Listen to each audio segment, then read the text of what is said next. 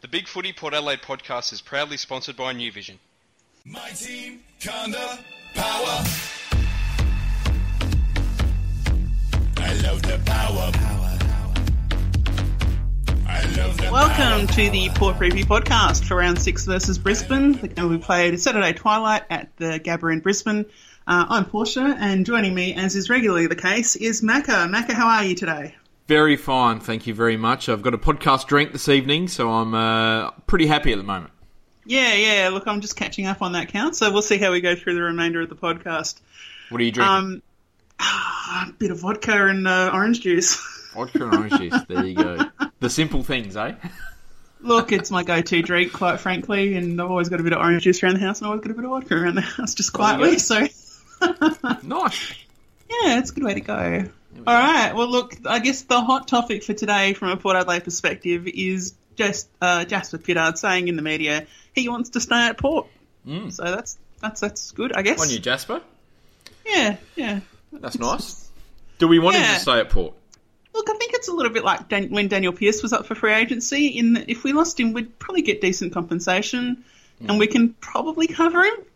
So if he wanted to go, if he got a big money offer or something from some other club and he went, like I'd be okay with that.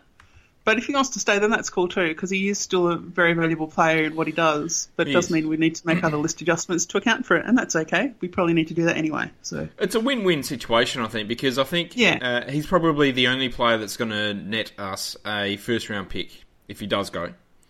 Um, I think we would get in the first round for uh, compensation for free agency. yeah, about But that. Yeah. if he stays, then good because he is a very good player. So win-win, I reckon. Yeah, it's it's really a for me. It's not one of the decisions to stress over. That's for sure. Um, No. Either way, it works out okay for us, so that's good. Ryan Pillar has uh, dropped a bomb on uh, the Spreaker chat. What happened? Uh, he has said, um, "Did you hear what Kane said on Five AA about Lindsay Thomas, and that he believes it's he will be at. Port next year?" Oh, okay. Oh, we're talking about actual thing they said on Five AA. Sorry. Hmm. Um, I, I prefer the I prefer the thing when we talk Did about you hear oh, what they said? disgraceful. that's that's fun. Um, Lindsay Thomas, what? Why? Why? What are we needing for? That would be. I don't know. I'm He's not the sure. opposite. He's the opposite of the player type we should be targeting right now. I, I do agree with that, but I also think that he's probably a step up on Jake Neade and Sam Gray, and it's highly doubtful that. Monfries that Monfries will be at the club next year either. So if we're going to play someone in a forward pocket, Thomas would be probably the best option of all of those players. I think, but do we actually want him or not? Is the I don't question. reckon. Nah, nah, nah, nah. I'm happy to let that one go through to the keeper, to be honest. Look, for me, I'm already playing Robbie Gray and Chad Wingard as small forwards, so, you know, I'm not really fussed about adding Lindsay Thomas to that. I'm Well, again, it might might free them up to play a bit further upfield, but he's- Nah, Dunno. no don't Not know. interested. Yeah, No interest unless delisted and drafting on last pick. yeah. Well, Definitely not. that's uh, Definitely not, and definitely not a big free agent offer like we offered Monfries or White. Definitely nothing no. like For that. offering him five hundred grand a year or something silly, then Oh, not even the money. The duration is what would kill us. I don't want to give him. I don't want to give him three years. That's for sure. Well, he's 29 as well. If he was 25, then you'd probably think about it, but Nah, not, not that. not nah. at the moment. No, we've got more important things to address in our side, quite frankly. So, yeah, anyway. Uh, Ryan, why did you do that? It was a nice start to the podcast. Thanks, Ryan. Jeez. yeah, yeah, thanks, Ryan.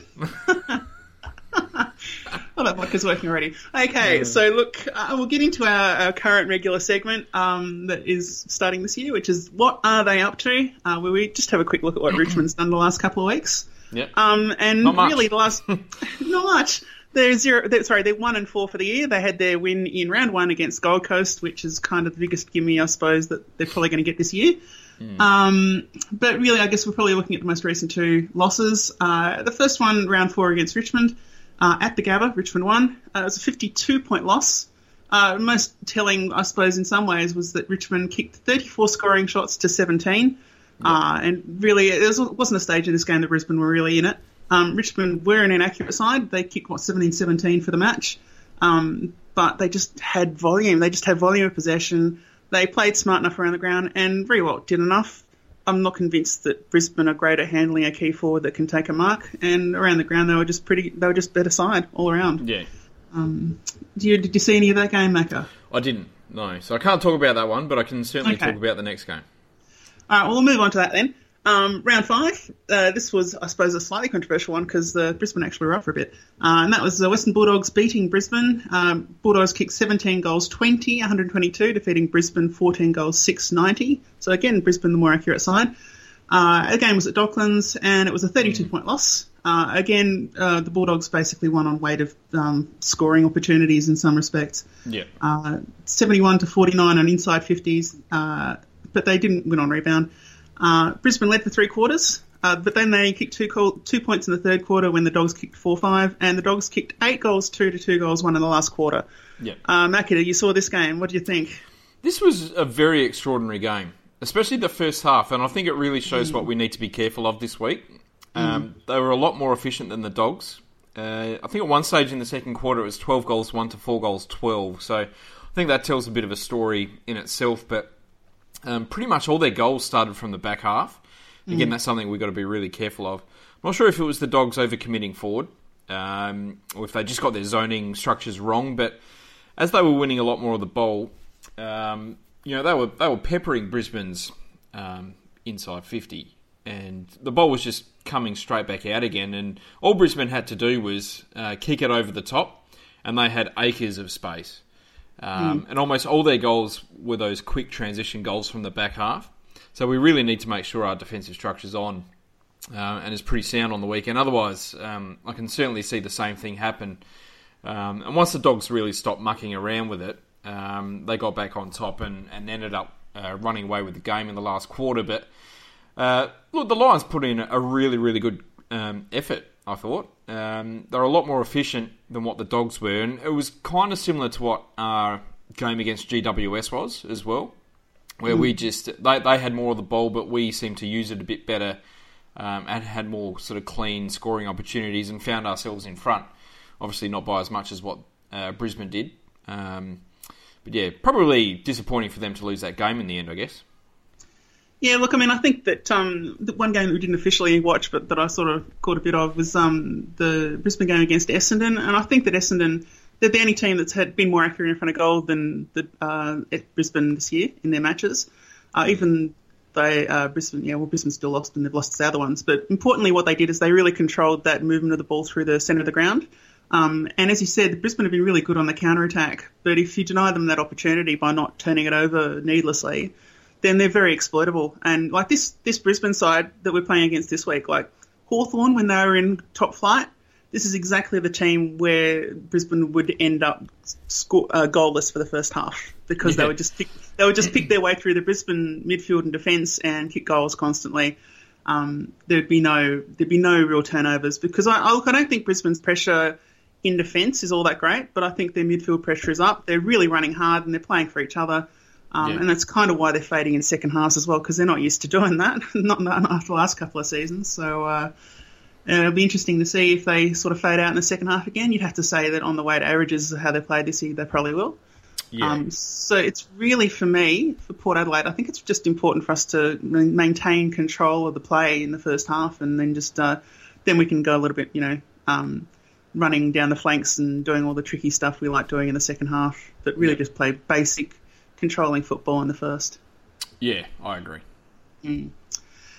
Yeah, well, it's going to be interesting. Um, I think that uh, the te- if you look at the teams that, that um, have done well, or sorry, that have done have had a little more trouble against Brisbane uh, than others, and they, they really are the teams that are strong on rebound football themselves. Um, I, I think that uh, Brisbane are doing a good job of making sure they keep players back a bit, so that if you are moving forward.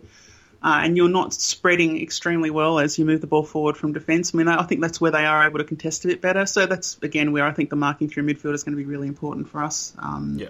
this week, and I suppose any team wanting to beat Brisbane, particularly in Brisbane. Um, yeah, I don't know. Have you got any more thoughts on that matchup at all, or that part of I it? think Brisbane. I- I'm seeing a lot of similarities to our 2012 season with Brisbane. Yeah. Like, they- they're really coming from rock bottom. They had a surprise close win in round one, which I, I guess would have been unexpected. I think Gold Coast would have started well on top favourites there, and uh, they got jumped. then they've they've really had a series of competitive losses where they were right in the game at three quarter time before sort of falling away, and that sort of mirrors what we did in that first half of 2012, where we were really competitive against um, Collingwood, against uh, Essendon away, against Sydney at home, and it, and it just sort of fell to pieces um, after three quarter time. And I see um, the same things happening with Brisbane here, and you know I think they've got a pretty good squad going forward. It's going to take time for them to come together. Um, I really like their tolls. They've got a tall young group of Hipwood, Schache, Andrews, Gardiner, uh, Cutler. They've got a lot of potential there. Throw in Ballenden next year, and that's just fine for the next 10 years, really. And throw in guys like McCluggage and Berry and Witherden and, and Matheson. It's a pretty good young midfield group to build around as well. So I think Brisbane in maybe three or four years' time will start to hit the finals pretty regularly again, uh, so long as they can keep all those players. Yeah, I mean, look, the key forwards is really kind of uh, the, the selling point there. Like, the defenders, yeah, absolutely. But like having Schache and Hipwood at this stage in their careers is pretty nice, really. And they're going to develop nice, uh, pretty well. They, I think they're good contrast for each other. I think Hipwood obviously has the better pace and Schache's good night. Yeah. Um, and uh, obviously adding to the midfield like they did in last year's draft with McCluggage and Berry. Um, look, they're neither of them are SPP, but they're both already doing what you kind of expect them to do. I reckon, particularly McCluggage. Uh, McCluggage is just a really good link man who will just be in just the right spot to help out uh, a key play, and he's already doing that a bit, which is good. Um, I think he got, even got a goal last week. So good yeah, he's, he played really well against the Dogs. Um, Yeah. He didn't get heaps of the ball, but uh, No. every time he touched it, he used it really, really well, and it generally ended up in a scoring shot as well. Berry started probably a little bit uh, slower, and Cedric Cox, Yeah. I think he got dropped this week as well. So, um, but yeah, they'll be all right in a few years, but uh, we should be winning this one this week. We should be winning this one, and if we are playing as well as we could be, we should be winning by a lot. Um, And I guess we'll move on to what I think has made that less likely, and that's our selections. Um, for me, uh, look, okay, we'll get to who they are first of all. So uh, the obvious ins are Hamish Hartlett and Jack Hombsch. Um, the out, Travis Boak, understandable, and then Aidyn Johnson's been dropped after his first game, which means we've basically taken out two midfielders and brought in two defenders. Um, Hopkins probably reasonable. Uh, they do have enough tall forwards that we do need to match up on them properly. Um, Hartlett, yeah, I don't know. I don't know who. This, we seem to be defence heavy. Uh, I guess hopefully it might be. We're always defence like- heavy. Yeah, But that's probably an issue, but I think I I would hope we see Hartlett in a different sort of role this week. I guess the thing to note is that Brisbane have done basically the same thing. Like they've dropped uh, Cox and Bastinac and Dawson, and they've brought in um, two defenders in Gardiner and Cutler, and uh, a tall forward in Michael Close as well. So they've made some interesting changes themselves. yeah, but I, I mean, I guess that kind of feels like it plays more to the way Brisbane's playing than it does to the way we're playing. Um, like I said, they're already they're already doing pretty well on the counter attack, and we're kind of okay.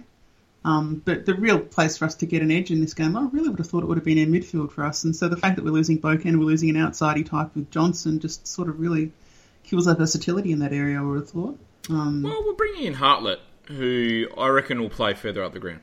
I, I don't think we'll see him on a back flank this week. I think we'll see him sort of wing half forward.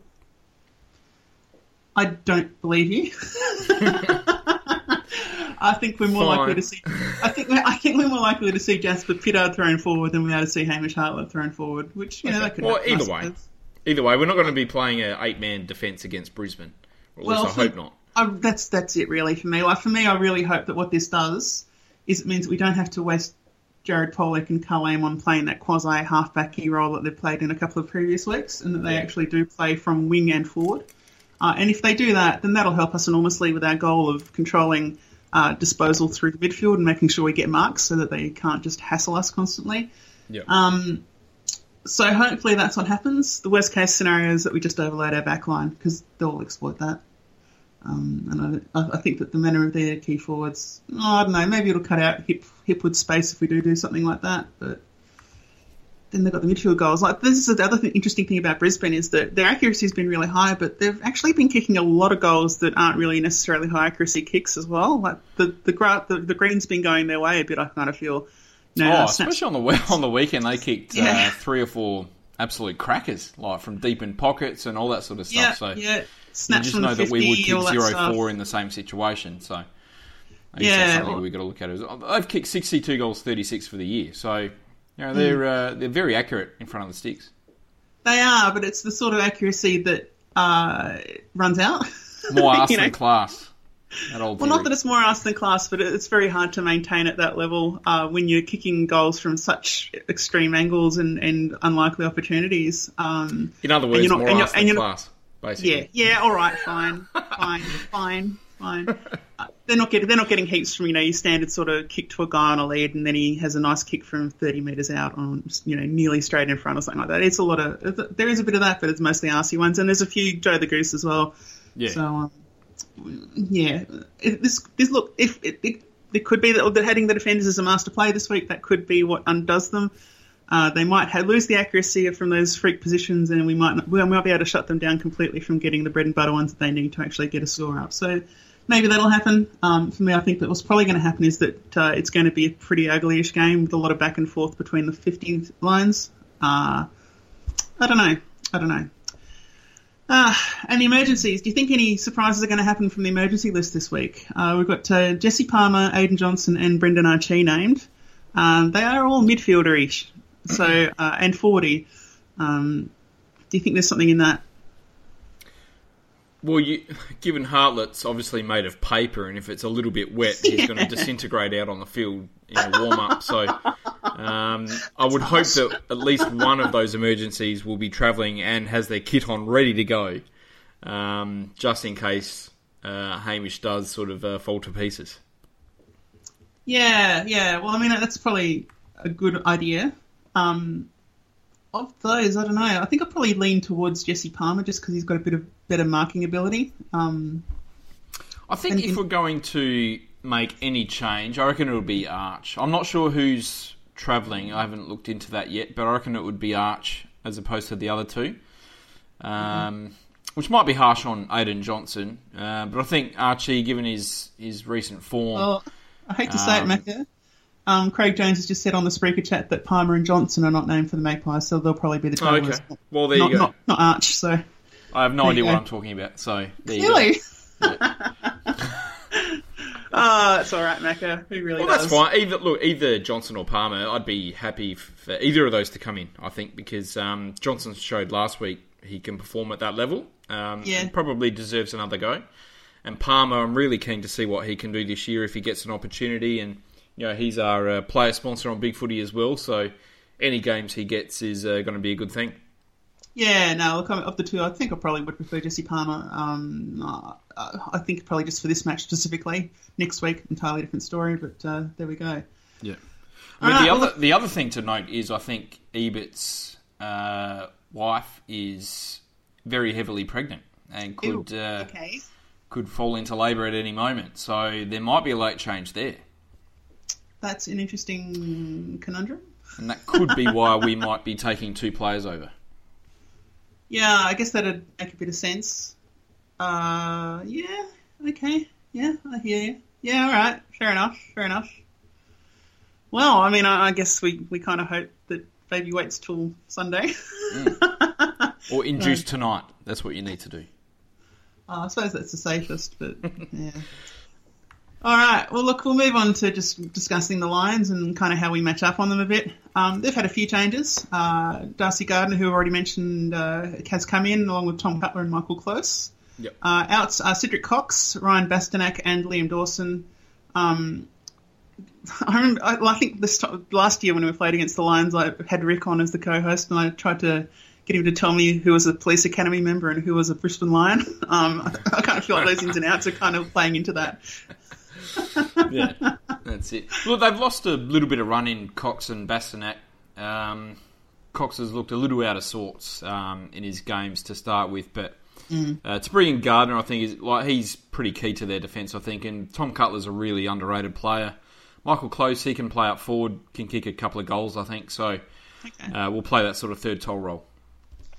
All right. Well, look, we'll get into the individual matchups. Um, interesting is Stefan Martin because if you look at his just his hit-outs totals, you go, yeah, he's had a good year. But the reality is, he's not really impacting clearances with his tap. With his tap, um, it's not. It's not really. It doesn't seem to be changing the outcome of anything very much. Do, would you say that's a fair criticism?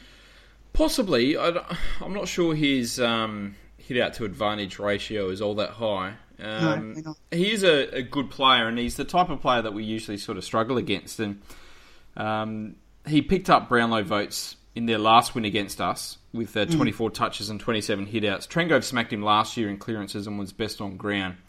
But in the same game, Martin had, I think, 51 hitouts or something crazy like that as well. But I think he's a pretty tough player to come up against, and as he's pretty mobile himself, it potentially takes away the advantage that Ryder might have over him. So it wouldn't surprise me this week to see Trengove spend more time in the ruck and Ryder some more time up forward.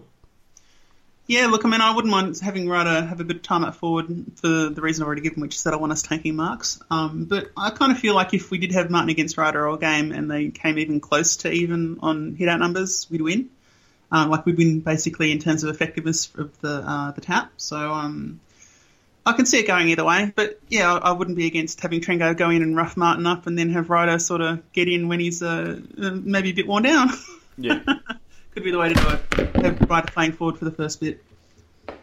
yeah. You I done think we'll, dropping we'll things there, have the- Yeah, um, my son's uh, crash helmet just came crashing down on top of the Aw. microphone, so that's good. Okay. Balancing on a Lego block, so there you go. um, I think the advantage that we will have is that um, I think we've got two players that can potentially do a very good job in the ruck, and they pretty much play a sole ruckman in Martin. So uh, if we do have Trengove that can sort of run into him with his knees every now and then, uh, that'd be a pretty good thing, I reckon. All right. I look, I totally agree. Um, all right, we'll move on to the midfield. Um, this is an area that, if it all clicks, they could actually be quite damaging. Their Very three best so. players are in midfield, and that's Beams and Zorko and Rockliff. They've been in pretty good form this year. Yeah. Um, the second tier midfield is a bit well. I mean, there's two draftees playing in their second tier midfield, which probably says a little bit about it. Um, I don't know. Like, if, I think the matchups in this area are important, but how important is it? How important are they as individuals? Those top three, because they- you've got so many other contests in that midfield you can win. I would have thought. I think, look, when we aren't switched on, it's our midfield that really, really struggles, isn't it? Like, you think of the games that we really should have won over the last two years and why we didn't, and you always come back to, well, the midfield just didn't perform. So I think that's the concern is that if we go up to Brisbane thinking we're going to win and sort of taking the foot off the pedal like we've done in the past, like we did in 2015, like we've done against Carlton uh, the last couple of years as well, uh, then we might be in for a rude shock again. Um, so we really do need to be switched on, I think. Uh, Beams is obviously the one that's uh, their key player. Yeah. Yep. Um, he's picked up 32 and 30 against Port the last couple of times he's played against us. He's finally injury free and uh, showing that form that made him such a wonderful player at Collingwood as well. And you know, he's averaging 30 touches, a goal, and, and full tackles a game, and he's really taken captaincy under his wing, I think. So he's the uh, he's the main one that we really need to stop. Um, Rockliff is just your your big accumulator. He's tall and he can impact, and we know we've struggled against them in the past. He's averaging 31 touches and seven tackles a game. He's number one in the league in clearances, averaging over 10 a game. And look, he's back to the damaging player he was a few years back as well. Um, so again, he's one that we really need to to keep a really close eye on. Yeah, look, I mean, I, I totally agree with all of that. Um, and obviously, two players we already briefly mentioned in uh, Jarrod Berry and Hugh McCluggage uh, are coming in as second tier midfielders, and maybe they'll find their feet. Who knows? Uh, interesting for me is looking at a couple of team wide stats and uh, seeing that Brisbane are the second lowest in contested possession in the league. Uh, I don't know. What does that say? Does that say they're not putting on pressure enough? Because they seem to do all right on tackle count. Um, or is it just that they are fairly young, uh, especially getting to that second tier midfield, and they just don't have the bodies to really contest as well as other teams? What was that stat? The second worst Se- in second worst contested possession in the league. Yeah. Yeah. Well, they do play a pretty outside game. Um, and they are pretty young. Uh, so that stat doesn't really surprise me, I don't think. Does that play into us? Because I think we're right near the, pretty close to the top, or at least fairly high Yeah, ranking. it should. It certainly Mm. should. Yeah.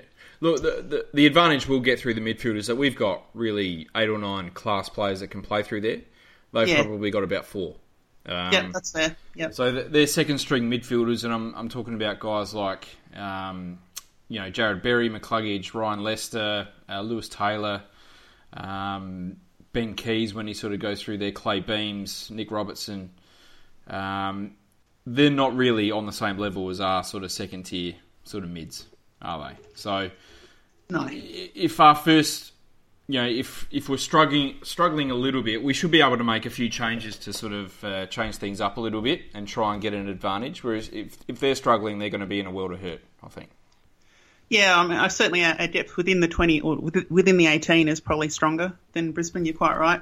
Um, for, I mean, like you know, we've sort of seen already. Like if if we really need to, we can throw Robbie Gray in midfield, and if we don't Or need Hartlett. to, he can. Or Or Hartlett, oh. or Young. You know, like, we've got Hartlett, Wingard yeah. as well. You know, like we've got Wingard, three or yeah. four really class players that can sort of go through there, and they don't have that sort of option at the moment. No, absolutely. Um, all right. Well, look, I mean, I, I, look, we've already mentioned though. This is the interesting thing. You're saying that they're playing outside and they are doing pretty well on the rebound. So you'd have to say that maybe that's just what they're focused on is that rebound possession, that midfield.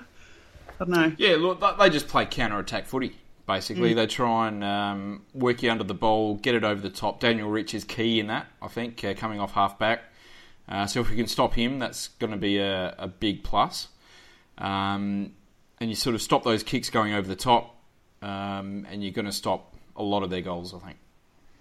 Yeah, well, I mean, I kind of feel like if we have, like, we're playing a lot of defenders, we already said that, and if that means that Polec and Amon are able to play more outfield, um, if we have Stefan Martin break even, uh, so we break even in ruck, and we have the better contested midfield, and we have a couple of good disposal guys as Linkman in Polec and Amon, like, we could really tear the arse out of Brisbane this week, realistically, um, which would be interesting and certainly very satisfying. for sure. Well, it could well play out the same as what the Carlton game did. You know, if, we, if we get the ball on the outside, we're going to have a lot of space uh, and a lot of time, I think, to use it effectively. Mm. And that's where Polec and Amon are really going to come into their own and deliver those sort of high quality balls inside 50. And hopefully, we'll take a lot of marks inside 50 this week. Yeah, it'll be interesting to see how um, Impey can, uh, goes this week because we did have a criticism of him earlier in the week in the review saying that he kind of does like bombing it a bit long, and that seems like exactly the kind of play that Brisbane are very prepared to eat up and um, rebound from. So uh, I think it'll be interesting to see how he actually does this week and how much game time he actually gets as well. He might end Yeah. up playing a defence, maybe. I don't know. Maybe. Um, and look, we'll move on to forward line. Um, a couple of interesting stats. Uh, Brisbane have the second lowest number of inside 50s in the league, only above Essendon, and they are the worst in the league for taking marks inside 50. Um, that's when you see them play, it's fairly understandable. They when they do go forward, they do like to sort of kick into space and have one of their pacey guys run onto it. Hipwood Yeah. did had a really good one last week. he Um, did. Yep. Yeah, real corker. Uh, just completely outrunning his opponent, which is pretty good for a guy that's over 200 centimetres. Um, He's a monster, this guy. He, He is he absolutely be, huge. yeah. He looks like bloody um, looks like Rafael Nadal, but about, about two foot higher. Um, he's stretched out. Yeah, stretched out. Uh, the Gumby version of him or something. I don't know, but he's um, he's a massive talent, and Yeah. the the thing that worries me about Hipwood is that I don't think we've got an actual matchup for him that's going to match him because he is lightning quick. He reminds me so much of eighteen year old Buddy when um, when we played Hawthorn on a, in a trial game just after uh, Buddy got drafted. And we, we had no one to run with him. Our quickest defender, Matthew Bishop, couldn't keep up. And I thought, God, this kid's going to be an absolute star. I feel the same way about Hipwood as well. Like someone that's 200 centimetres and can run like the wind like that is going to be a super hard matchup in the future. And you know, he's kicked nine goals this year. Um, he could easily get to All Australian level in the future. Uh, they do look to him a lot. Um, And if if Brisbane win, he's going to be the one that's going to win it. He's going to be the one that might kick four or five goals. Look, I mean, I kind of feel like that Brisbane approach to the four line is the reason why I do think probably Harlow will stay in defence because playing that sweeper role, like that, this is the team you do it against. Um, when Yeah. they are kicking to sort of spaces and you can go and scoop it up.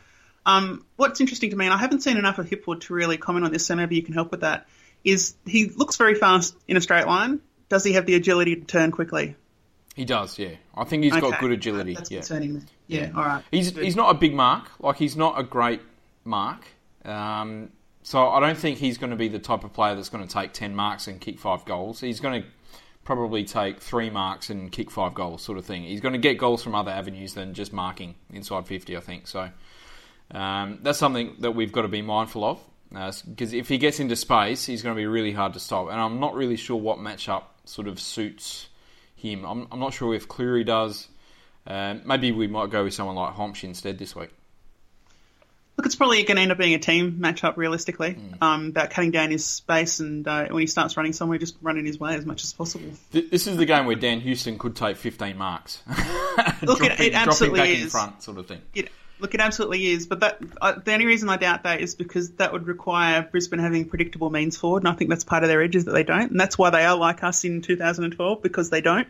Uh, so it makes them just that little bit harder to match up on uh, when you're trying to play that kind of Houston role where you intercept uh, uh, a predictable ball coming in, and that, again, that's why I probably think it might be a bit more of a Hartlett game than a Houston game if we're sort of choosing between them. Yeah. Um, yeah, it'll be interesting. Uh, any particular forwards that you're worried about apart from Hipwood? Well, Schache's probably the other one, but he's kind of struggled for form a bit. I don't think he's really shown what made him the number two pick a couple of years ago just yet, but um, that always gives up the opening for the potential old classic breakout game against Portrick, which uh, so many key forwards have done over the years. Um, so that's something we've got to be mindful of. Um, but other than that, like he's your traditional sort of mark kick uh, tall forward. Um, he does have reasonable pace on the lead. He is a better mark than what Hipwood is.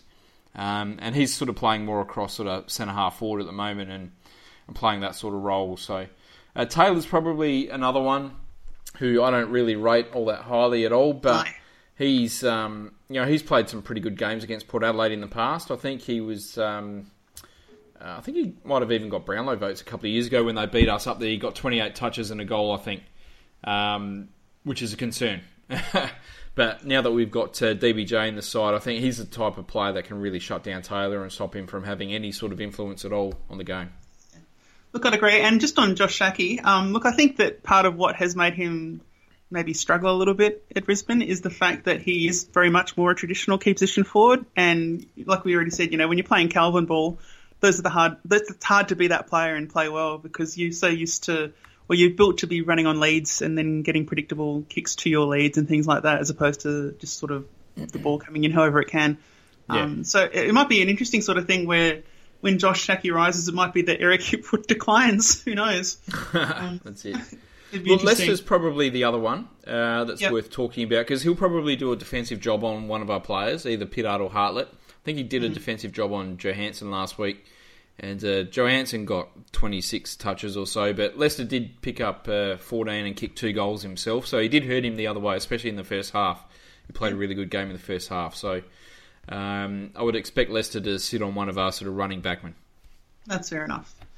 All right, well, we'll move on to the actual offence, not just sort of the offensive tagger type, um, and just look at them. Uh, look, I don't know a lot about this defence, and you seem to know a bit more, so I'm going to let you just run this bit of the show there, Macca, tell, tell me why we should be worried about uh, Andrews and Gardiner, and uh, well, we know why we should be worried about Rich, but certainly Andrews and Gardiner in particular, I think.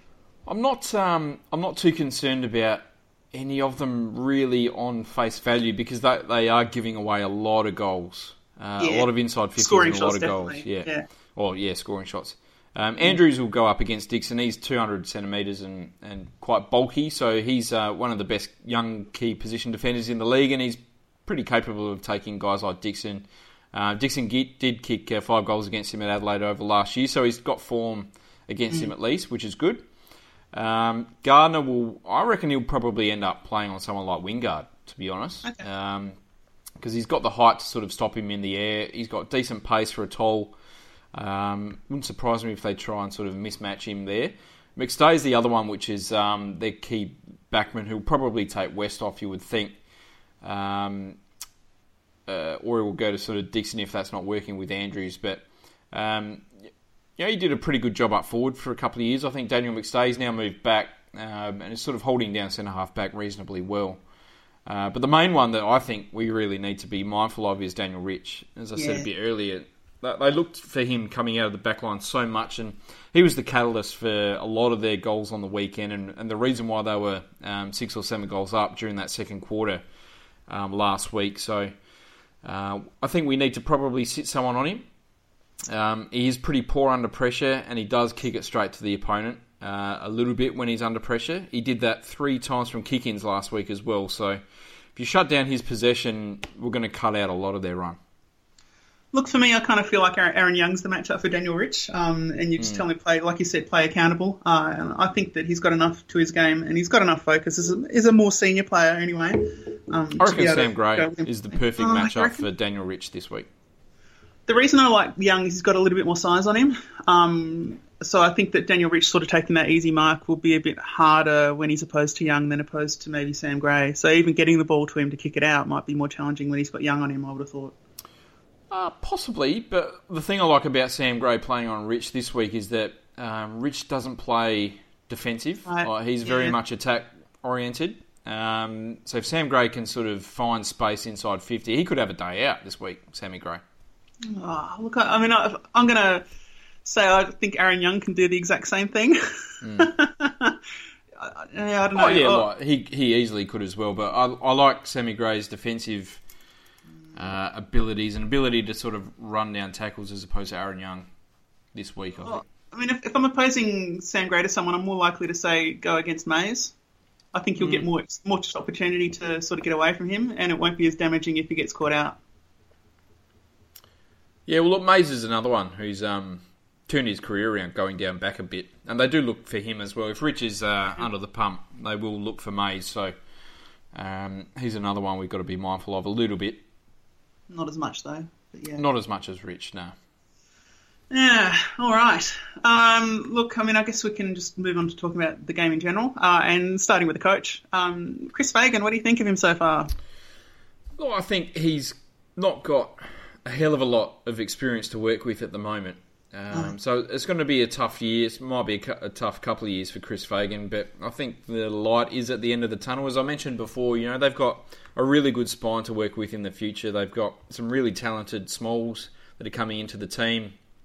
Um, so they've got a good sort of you know, 11 or 12 players that they can sort of put in the bank and, and build their team around for the next sort of five or six years. So, in time, I think um, it's going to be all right. And, and as I said, I've been really impressed with how Brisbane have played this so far this year. Like they've pl- performed a lot better than what I thought they would. Um, they've been in just about every single game at three quarter time, except for the Richmond one, I think. Um, so they are they are a lot more competitive, uh, which is a good thing for them. Um, so yeah, uh, should we con- be concerned about him? I don't think so. Um, not at this stage. I don't think it's going to be any sort of coaching miracle that's going to win them the game this week. No, look, they shouldn't be. Um, if look, if we're anywhere close to the focus we showed in other weeks this year, including the losses, then we should win this one pretty easily. Uh, it's really just a matter of how easily we win it and what the margin ends up ends up being. Yeah. Um, and I guess uh, look, just quickly uh, dip into a little bit of an argy bargy that's been going on in the Spreaker chat. Um, Sam Gray's uh, apparently. Vote, vote. Yeah, yeah, yeah. Look, uh, Nick Nick Teals, he's got the jukes up. He's protecting Sam Gray at the moment, pointing out he had 91% disposal, uh, disposal efficiency last week, 21 possessions, 11 marks, and only 80% time on ground. Sam Gray shouldn't be dropped, and of course, a few people saying, yeah, maybe drop Sam Gray. Um, I don't know. Sam Gray's kind of being a bit Tom Logany at the moment, in that we need to have someone at a Santa Claus level who is clearly better to step up into his role, and that's not happening right now. So he's in the side. So. There's there's quite a few players which are sort of knocking on the door. They're just not getting the chance. I think. I know who? I know Nicholas Till loves Sammy Gray, so I won't go too hard. But Sam Gray's probably been our worst performing uh, forward so far this year. He's the worst performing forward in like tackles and goals and all that sort of stuff. And but given that he is performing more of a sort of defensive minded forward role, um, I don't like the fact that he is I think 13th or 14th at the club in tackles at the moment. Um, and he's only averaging, I think, one tackle per game inside 50. So I think that's something that he really needs to look at and, and improve on. Well, okay. If you do drop Sam Gray, um, who do you bring in for him? Ah, probably Aidyn Johnson again, I think. Or Jesse Well, Palmer. See, neither of them are going to perform to the level that Sam Gray is currently Or- performing. Joe Atley. Yeah, but he's not a forward. Well, it doesn't matter. Like, move Wingard back into Sam Gray's role and put Joe Atley more on a forward flank slash midfield. You're not going to you're not going to tell Chad Wingard to play be, be a defensive forward. Come on. No, but you tell him to play uh, in a forward pocket and kick more goals, and he certainly would.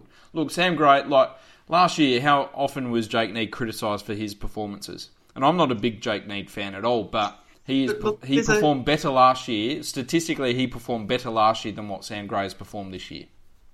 Oh, what, measure? Goals or statistics? Goals, tackles, possessions. tackles inside 50s. Uh, the only thing that Sam Gray's got on him is disposals. That's it. yeah, well, that's a pretty Score big thing to have involvements, all sorts.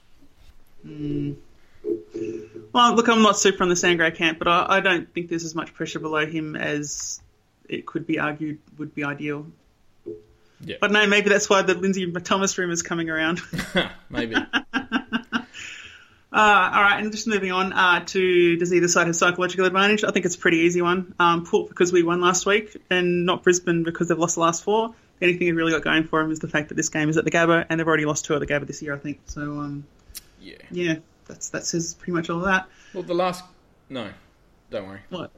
I was going to say the last time we played up there, we lost, but we didn't. We won by 90 No. points, so Yeah, yeah. that's all right. All right. So, look, you got any questions from the big footy? Uh, from the big footy, yes, we've got a few questions. Just let me find them. Johns has asked the question: uh, What is the line for Ollie Wines touches this week? Oh. I, So what's the under over for uh, for Ollie Wines touches? 22? Twenty two. I'm going to say thirty point five. Hmm. That's what I'm going to say. He's also asked for Dixon goals. Um, two. Yeah, I'll say one point five. Uh, Sam Powell Pepper fend offs. One. I'll say seven and a half. Okay. Uh, commentator comparisons of Hipwood to Westhoff. Nil. I'm going to say nil as well with that one. But I'm going to add my own category of comparisons of Hipwood to Rafael Nadal, and I'm going to say 21 and a half. Is is there a question about line about how many times a commentator will not know who the player is and get it wrong? Because I reckon that'll be about eight. Oh, only eight. Oh, that'll be a good line. game. Yeah. Well, you know, it's not BT calling, so we've got a bit more chance. That's it. There you go. Uh, Ramen wants uh, more coriander talk. Uh, There's nothing else to say, is there? well, the question I've got is what's your favourite thing with coriander in it? Oh, I don't know. I think, I, mean, in the last time coriander questions came up, I said I don't really notice it. It's just in things I like. So, yeah. Couldn't even tell I'd you. say anything Thai for me, really. Like Thai noodle salad, bit of mint, bit of uh, bit of coriander goes really well. Crab cakes with coriander and chili. awesome. Oh, yeah, yeah, yeah. Yeah, no, that's fair and enough. uh, That's tacos with coriander uh, is uh, extra special as well. Oh, I don't think I had that. Hmm. I might have had. I don't know. Uh, power, power, power has asked, uh, how do you prefer your local chippy hamburger buns? Uh, he's given us two options here. First one is toasted with visible char grilled marks and uh, flaky exterior. And option B is untoasted but soft and spongy. Look, I've never had a good local chippy burger, so I don't. That- That's really my answer. I don't You obviously Have haven't you? tried mine yet, so Well, clearly, clearly. go. There you go. All handmade. Yeah. Uh, the, look, there is only one answer to that question, and that is toasted. The bun has to be toasted. There's no other option. It can't be untoasted because it just falls apart and disintegrates and goes mushy. So you've got to get a really good toast on that bun, both sides, and that way it, it holds its shape, um, adds a little bit of texture to it, to it as well, and uh, stops it from getting muck all over your hands when you eat it. Yeah, no, that's fair enough. Mm. Um, there's a question on Spreaker Chat, which I'll just quickly throw in, which is the hottest chili you've ever eaten. The hottest chili I've ever eaten would be a habanero, I think. Yeah, have to be, and that was uh, that was pretty hot. That was pretty damn hot. Yeah, I went to the um, Queen Victoria Market, and there was a place that talking about, oh, we've got really hot chili sauces, and I had the hottest one. It wasn't all that hot. Yeah, um, so I don't know. I mean, I've had hotto just all the time. I have a euro. Yeah, I agree. That's probably the way to go. Um, haven't tried a ghost chili yet. That's meant to be the hottest one in the world, but yeah, no, I haven't had that. No. Yeah. uh, Canadian Nemo has asked, uh, "What's your favourite non two thousand and four grand final victory versus Brisbane?" Round two, any two, 2002. Yeah, yeah. You would you would have to say that that's one of the best games I've ever been to. I think just uh, with what was on the line and all that sort of stuff, and uh, the way it finished with the ball sort of going into deep into Brisbane's inside fifty as the uh, as the siren ran. Uh, that was uh, that was a top game. That was one of the best games of football you ever see. The other one was, uh, and he mentions this as well, was the 2003 win the year after Okay. um, at the Gabba, which we won by a point, I reckon, with uh, Josh Carr, when Josh Carr kicked four on Voss. I'm, I'm going to go dig a little bit deeper, and I'm going to talk about what 1997 around five ish when uh, we beat Brisbane at Football Paco. Park. Yeah. Paco got in the classic spoil at the last minute to win us the game, um, and that was that, that was when he became a. Port Adelaide legend. Yeah, absolutely. yeah. Look, we've had a lot of bloody good games against Brisbane, and Yeah. uh, there was a time there where Port versus Brisbane was probably the best uh, rivalry in the league. Well, there was actually a time there, and this is statistically unlikely.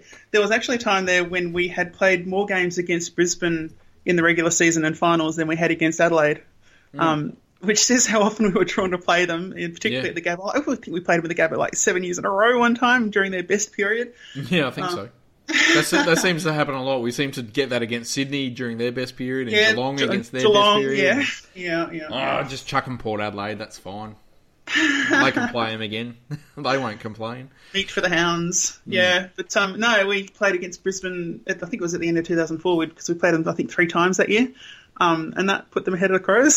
so that Yeah. was really unusual. Uh, R. Gray Junior Junior wants a shout out for him and his whiteboard. Uh, so there you go. I've mentioned it. Good job. Okay. Uh, Warfy has said, uh, if I'm going to McStay in Bris Vegas, do I need to take plenty of McLuggage?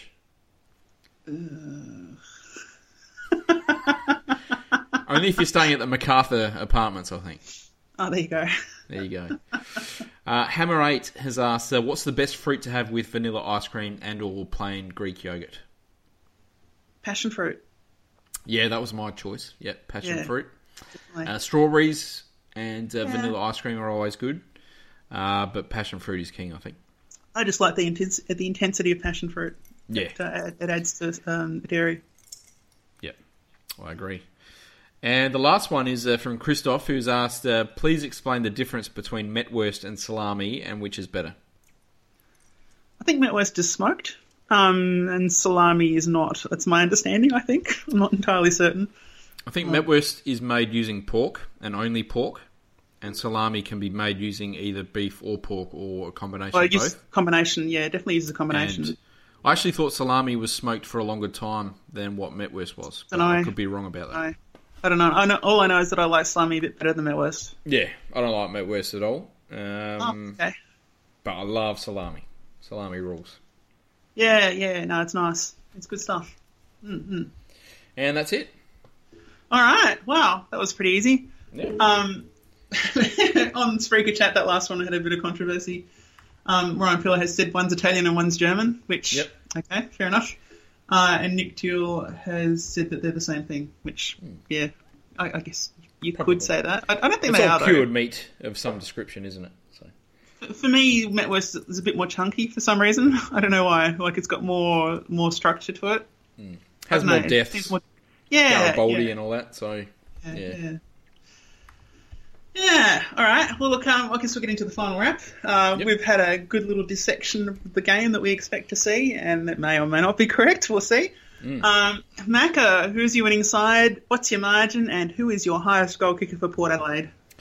this is an annoyingly tough game this week. I think. Mm-hmm. Uh, I don't think it's going to be a big margin. So I'm going to say Okay. Port by 13 points. Um, and I'm going to say Wingard will kick four goals. I'm going to say Port by at least 30. Um, and it could be a lot more than 30, but I'm going to say at least 30.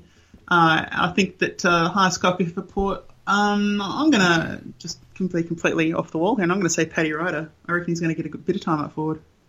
Yep. I like that. I I just hope we go there with the right attitude and a winning attitude, and we're not going to take the foot off, and we're going to go there to kick their ass. Yeah, for me, I, I would like it if we concentrated on making sure that when we had a kick in the midfield, it went to someone who could take a mark and relieve pressure on it. Um, if we do that, then we'll win by heaps and heaps. So that's great. So Yeah. hopefully we do that. Um, fear factor. Which port player should Brisbane be most concerned about? Uh, which Port player? I'm going to say Trengove, um, because he can nullify Martin and did so last year. Got best on ground and three Brownlow votes in that first game at Adelaide Oval last year. I don't think they've got a true matchup for him up forward either. Uh, so I'm going to be looking at Jackson to have a really big game this week. For me, it's got to be Jared Polec just because of the old club thing. And if he gets on top, if he play, look, if Jared Polec plays the way he's played most of the time this year, um, he'll break a lot of hearts in Brisbane. He'll blitz it. He will absolutely blitz it. I don't think they've got a real um, matchup for Polec either, to be honest. But well, they don't because they're playing so loose themselves. Then it if, might I mean, be if you someone get- like Claye Beams doing a defensive job. That's the only one that I can sort of see. But they, I think he's a player they definitely have to do a defensive job on because if they let him run loose, like he's just going to tear them apart. Absolutely. yeah, So uh, yeah, I'm going with Polec. Um, to flip the table, which Brisbane player should Port be most concerned about? Beams. Got to be Beams. And Beams, yeah. He averages 28 touches and over a goal a game against us. He picked up has picked up several Brownlow votes against us in the past. He's very dangerous. He's got inside skills. He's got outside skills. Uh, he kicks goals. If we shut him down, then our midfield should really get on top and, and blitz him. I think. Yeah, look, I mean, I can't think of a single player in the uh, on, in the field that uh, matches his potential output and potential damage done. So I have to agree on that. Uh, Dane Beams for sure.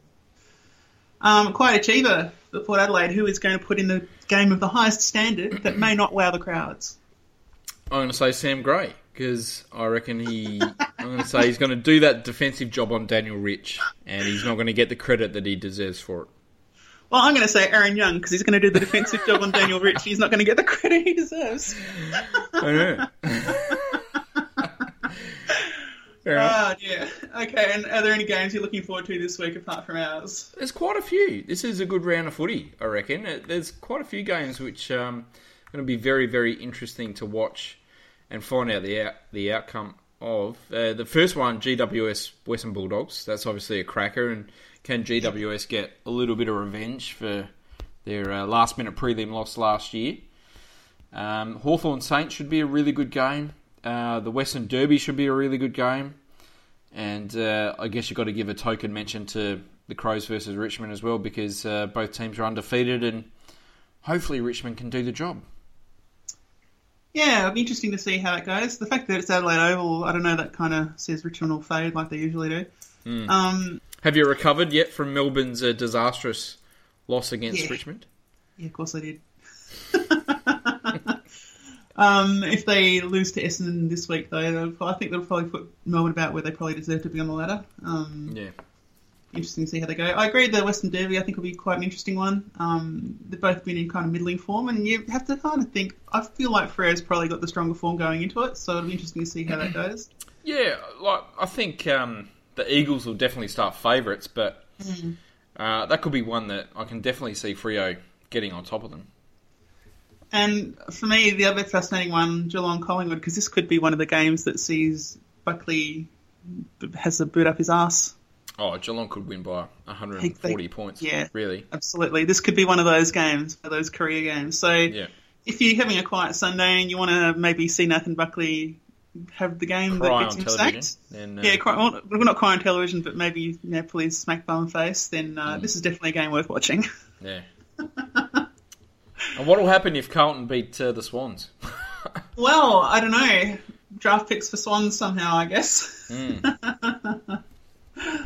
oh dear. All right. Well, look, um, I don't have much else to say, and uh, we made a pretty good time for this podcast. So I hope that people have found it enjoyable. Um, Ryan Pillars said here that he thinks that if Richmond lose this game, they'll come crashing down, and I certainly hope that's the case in a lot of respects. Oh, Um, they will. They will. You reckon? You reckon that's your tip for the week?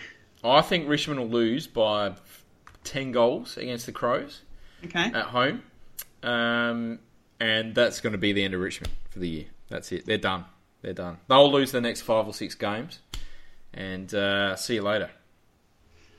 Fantastic. Classic Richmond. Sounds Mm. Classic great. Richmond. That's it. It's the Richmond you like to not support. That's it. All right. Well, thank you everyone for listening, and uh, I guess Rick is I don't know is Rick back for the Monday review or not? I don't know. I don't think so. Okay. Well, it might be Merritt, might be Rick joining Macca on Monday. Uh, listen in, and it'll be hopefully a very interesting podcast. Uh, hopefully, we'll be talking about how we beat Brisbane. I don't know. Let's say 130 points to 30. That'd be nice. That would be good. I'd take that. right. Yeah, I'd take that for sure. We'd, have, uh, we'd have truly obscene percentage if that happened. truly obscene. Very obscene. All right. Well, look, uh, that'll do for tonight. So thank you, everyone. And as always, calm the power. Carports. Calm, port. Big boomerang. He was the hero a couple of years ago in Port Adelaide's last showdown win. It's bending. That's an old-time classic.